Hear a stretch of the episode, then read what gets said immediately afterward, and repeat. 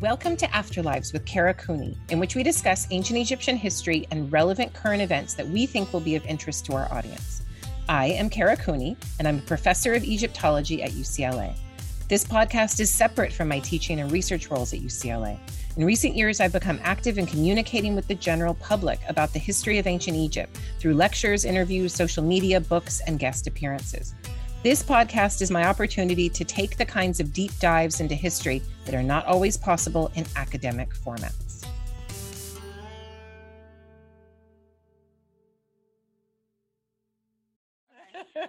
Episode four uh, Sickness and Death in Ancient Egypt. So this was recorded April 8th, 2020. Seems on point.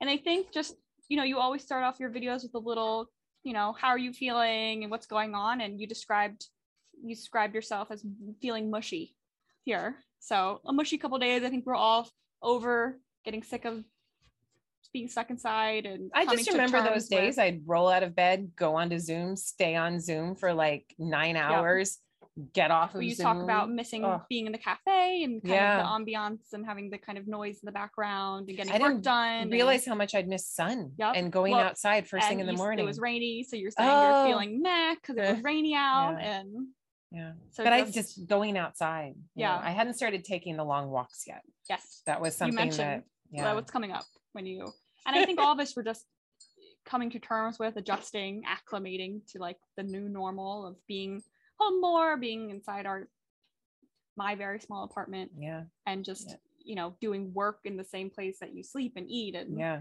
sitting on Zoom for hours on yeah. end. And it was it still is draining, but. I think it was more draining then because we weren't acclimated yet. Yeah. But this episode, I think, introduces a lot of people were asking, oh, talk about plague in ancient Egypt, talk right. about, you know, uh, what's going on, what happened back then. What did I say? And so you were talking about, you know, people going on expeditions and how death was just such yeah. a constant back then. Yeah. Um, you know, 10% of yeah. people on expeditions dying um everyone yeah, you always send 10,000 people into the desert and a thousand people die. don't That's come insane. back yeah yeah and just you know people having parasites and probably being you know sick or not feeling great a lot of the time and it's not a question of if you get malaria but when you get malaria and how yeah, badly right. you get malaria and having all these even the the super elites weren't uh, you know couldn't avoid getting malaria and yeah. stuff and then the the possible pandemic. I think it's or plague or sickness that was going through Akhenaten. Yep. Akhenaten and Amarna. Yep. Um, all yeah, of the daughters dying and connection. Yeah. That I think we maybe feel more now because we haven't gone through this world pandemic, but this constancy of death, yeah, always being present, always being a possibility in your near future. And and did I say that this was a pretty um, puppies and rainbows pandemic in comparison mm-hmm. to some ancient pandemics? Yes. Yep. Um, so, I mean, that I We're think lucky. is pretty obvious. Yeah. Uh, many of us know somebody who's died of COVID 19. Um, most of us know somebody who's gotten sick mm-hmm. uh, from oh, yeah. COVID 19.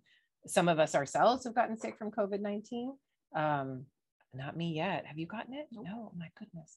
Um, that's very, yeah, I know. Okay. yeah. um, but, but to have a pandemic that you can get and recover from mm-hmm. or that there's some in this country there's some sort of ability to Manage to deal it. with that or you yeah. can figure it out quickly um and to have medicine available to yeah. help you know in the ancient world none of these things yeah. would be possible and swept through and whoever you know yeah or would have stuck around for a long time like the black plague yeah but continue watching. There's a couple other episodes later on that talk about, um, you know, pestilence later, uh, your own uh, familial impact of the 1918 flu. So if you're interested, there's a couple other episodes more plague pandemic related as well. so uh, keep an eye out for those. Um, but enjoy. And this is Afterlives with Kara Cooney.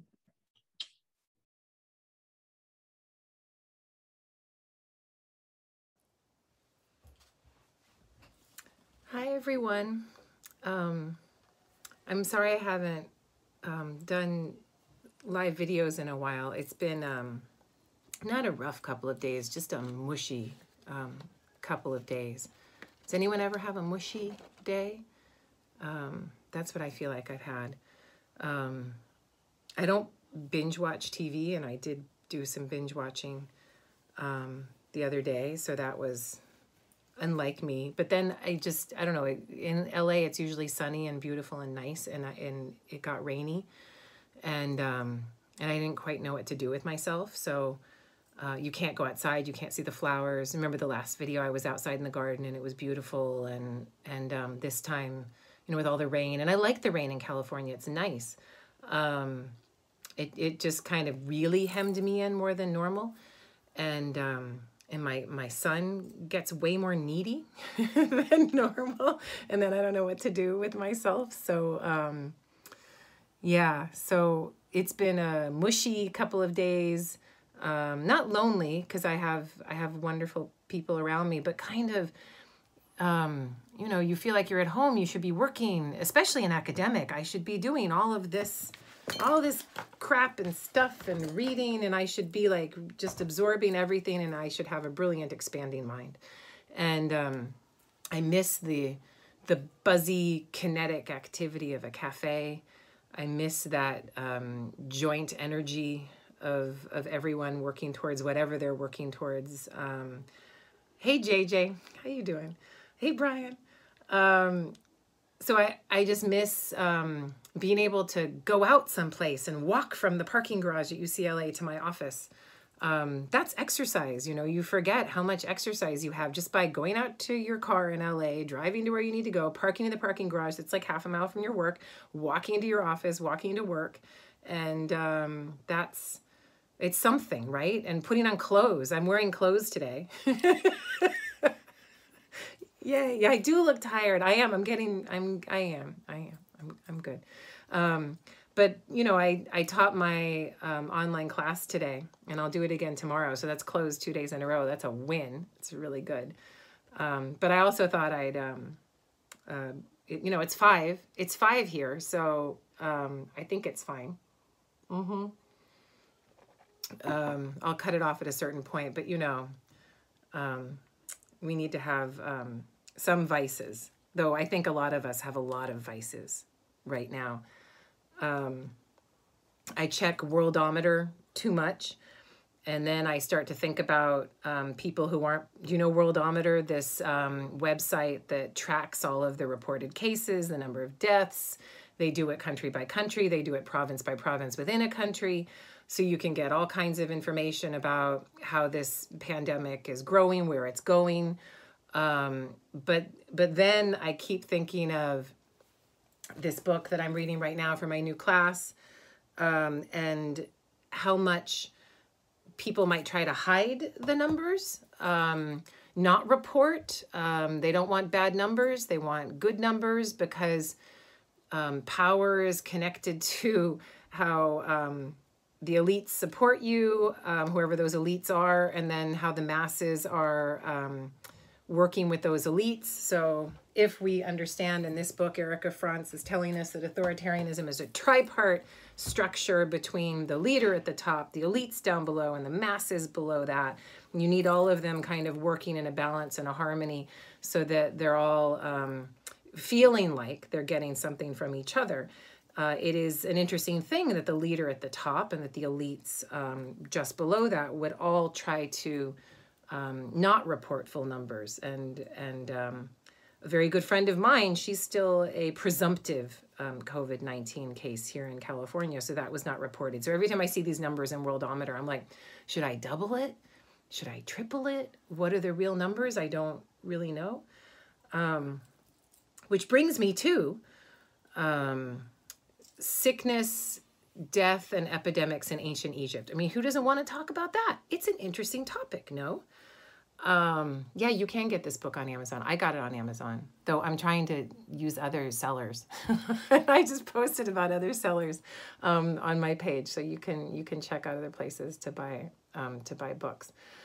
Um, so, in ancient Egypt and in the ancient world as a whole, life expectancy was much lower than it is today. Life was much cheaper than it is today. For instance, there are um, reports about expeditions that ancient Egyptian kings sent their people on to um, the Western Desert or to Nubia, and they would put this great big expedition together, and they would pay the elites who were leading it a, a huge sum of money. Everyone down below just got a subsistence payment of bread and beer that they obviously brought with them into these desert expanses.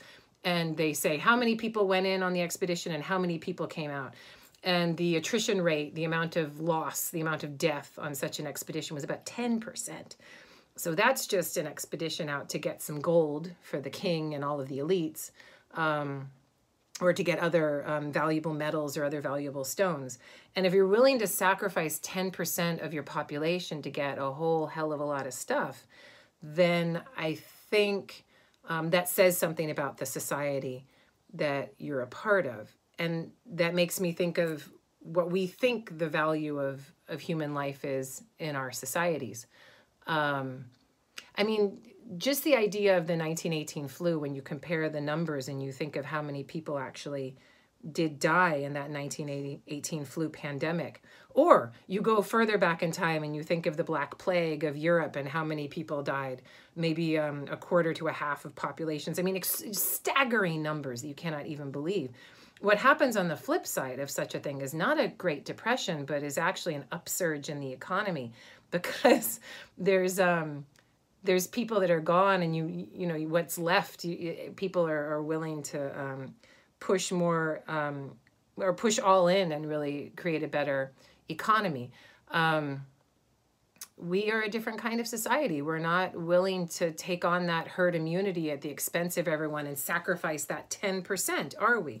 We're not the the society that sends 10% out on the expedition to get the rich people a bunch of gold and just say, okay, we're just openly sacrificing you. That's that. Um, that's interesting. Um, but I think that there's still some things that our society is willing to sacrifice. But if the ancient Egyptians were willing to sacrifice 10% of their poorer population to um, to get a bunch of gold for the king and for the elites, um, all of them shared a lower life expectancy. All of them shared um, epidemics, and all of them shared um, a, a parasite reality that we can only imagine. And when I talk about that, I mean like, can you imagine being a wealthy person in ancient Egypt and just knowing that your body and everybody's body was infected with worms of some kind? Maybe you couldn't see your bloodworms, so you didn't know you had bloodworms, um, like hookworms and other things, but you could see worms um, coming out of other parts of your body. Uh, and and you knew that they were living inside of you. Um, there's tapeworms. There's worms that exist um, even inside of tear ducts and other places. There's worms that uh, that exist in joints and other places. And this is something that the human species just dealt with in a place like Egypt that was wet and moist and full of life, like a I like to imagine it like a Dagobah swamp where Yoda lives, there where the force is strong with all of this life, right? Um, in Egypt, along the banks of the Nile, with so much wetness, um, the parasites were. This was tough, and this wasn't something that the rich could really um, deal with that easily in comparison to the poor. Everyone had to deal with these things. One interesting way, and there, there's great debate about this, and I would like to hear what everyone here has to say. Um, one way of dealing with these kinds of infections, parasitical infections in particular, is to make sure that your water is always treated and clean. And one of the best ways to treat and clean that water is to um, sterilize it in some way. I'll I'll take a drink. Mm-hmm. And to make sure that um, it's uh, it's been um, that nothing can really live in there. To to make it alcoholic is a very useful way of of treating your water. So if you turn if you if you have a bunch of grain that's fermenting pour a bunch of water into that, and then let it um, sterilize that water by becoming alcoholic through that fermentation process and becoming beer. That's a good way of making sure that you're not going to have a whole bunch of little parasites in the liquid that you were drinking. Um, there are uh, some historians who go all in with this and say Shakespeare was drunk for every play that he wrote his whole life. Everyone was drunk because everyone was drinking beer because the water of London was so dirty. And other historians are like, no, people drink water. You're crazy. This is wrong. Um, this debate in Egypt is not um, taken on as much ferocity, but I will say that um, drinking Nile water, if you live in Aswan, you're probably okay. Um, down south, you know, the source, closer to the source of the Nile. If you live further towards the delta, whew, you're going to have a lot of um, waste from animals and humans, the human animal in, in the Nile water, and your chances of getting infected with some sort of parasite are going to be that much higher. The delta is full of all kinds of vegetation. It's much richer. It floods all the time. It's just wet, wet, wet. And we all know that infections and parasites love to spread in a wet condition. So um, maybe the people of the delta were drunker than the people of the Nile Valley. I don't know. These are questions that Egyptologists haven't really asked. Um, it would be hard to compare the regionality of cultural drunkenness um, from north to south, but it would be an interesting research question to take on. Um, but okay, so let's assume that parasites were something that affected rich and poor alike. You can also prove that epidemics of an infectious nature, viral epidemics, bacterial epidemics, also affected rich and poor alike. And there is evidence for a, a kind of plague, some sort of epidemic, maybe even a pandemic um, in the late Bronze period during the reign of Akhenaten, um, earlier known as Amenhotep IV, around 1350 BCE, 1330, 1320 and that plague it it ripped through his own family and he lost um, at least one daughter and possibly a grandchild to this he probably lost wives for, to this plague and there are images of mourning uh, preserved in the royal tomb at Akhetaten, the at Tel El Amarna, in association with um, this plague, whatever it was, uh, infectious disease, whether it was bacterial or viral, we don't know.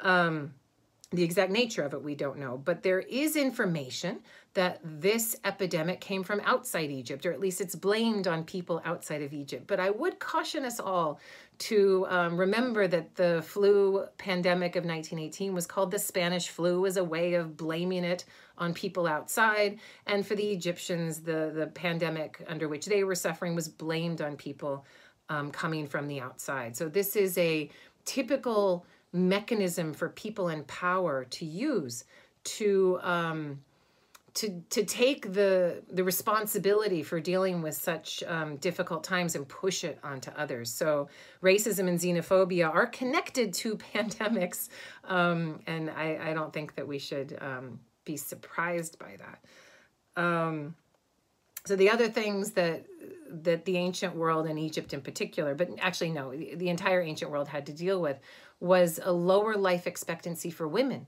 because childbirth in the ancient world was so much more fraught with with danger um, than it might be in most places today. Um, I live in the United States of America, which uh, celebrates an over medicalization of childbirth that I actually am really interested in. Um, and our maternal death rate is much higher than any other uh, developed, so called developed country. And that's an interesting um, point to bring up. But um, in the ancient world, women would have had a, a lower life um, expectancy than men. It's kind of the opposite of what we're dealing with now, and certainly the opposite of what we're dealing with with this pandemic, which is taking out um, so many of our uh, of our venerable male uh, members of our society. Um, the one I noticed yesterday was um, John Prine. For those of you that, that listen to folk music, um, that one was was sad. So I listened to Clay Pigeons about three times, and I put my son in the bath, and I'm like, listen to this song. Of course, I don't think John Prine wrote Clay Pigeons. Um, it's an older folk song than that, but it's still one of my favorite songs, and I love it. So we listened to it many times. And then um, uh, Bill Withers uh, a couple days before, so I had him le- um, listen to um, Lean on Me, which is um, a lovely song. If you don't know Lean on Me, I don't know where you've been living under what rock, but um, we listened to that one. And my son, who's almost 10, he's like, I think I know this song. I'm not sure, might know this song.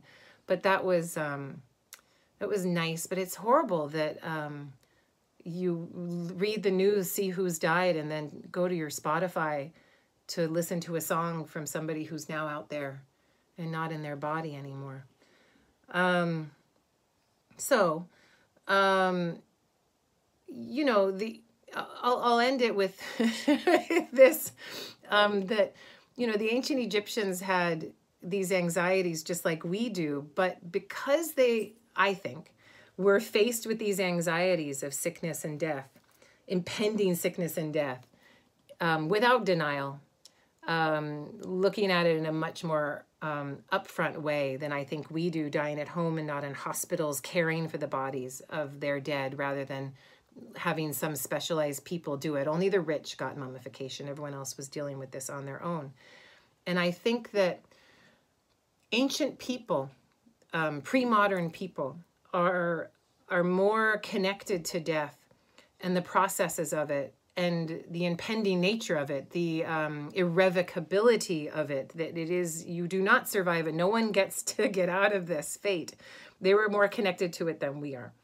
And as such, they created a culture uh, of community to help them deal with that anxiety in a way that I don't think that that we do, but that we may be forced to do now for the first time in many decades. Um, and um, and we should look to them to see what what you know it's it's easy to look at ancient peoples who go to uh, a healer a medicine man or woman to get an herbal treatment and a prayer. It's easy to roll your eyes and look at them with disdain. This is a medical problem you say you know go go to a medical healer.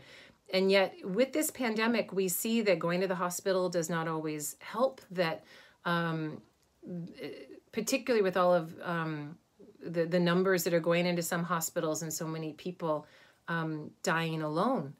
Um, I think that um, it's there's nothing wrong with bringing some magical herbal um, medical spells with you um, in some ways and and looking at these ancient Egyptian methods of um, seeing death as a as a transition to another place um, uh, seeing death as a means of becoming something greater than you are, like in Star Wars when Obi Wan Kenobi says, If you cut me down, I will be greater than you can possibly imagine.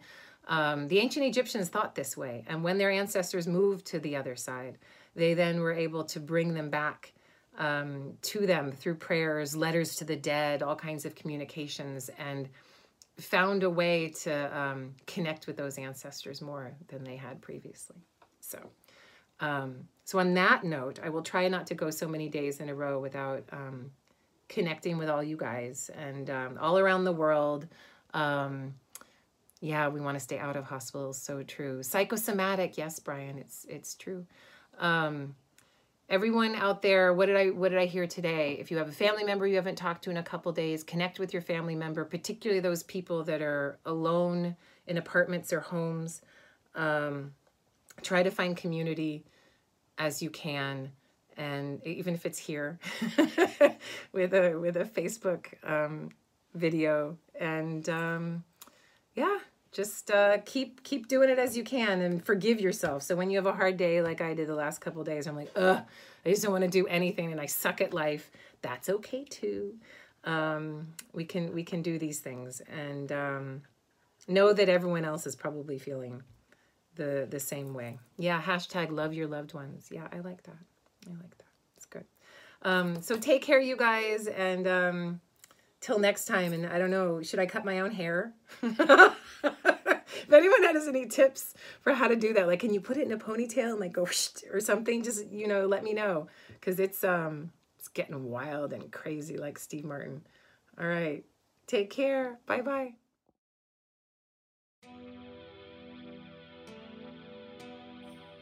Thank you to our listeners for your support and for subscribing wherever you listen.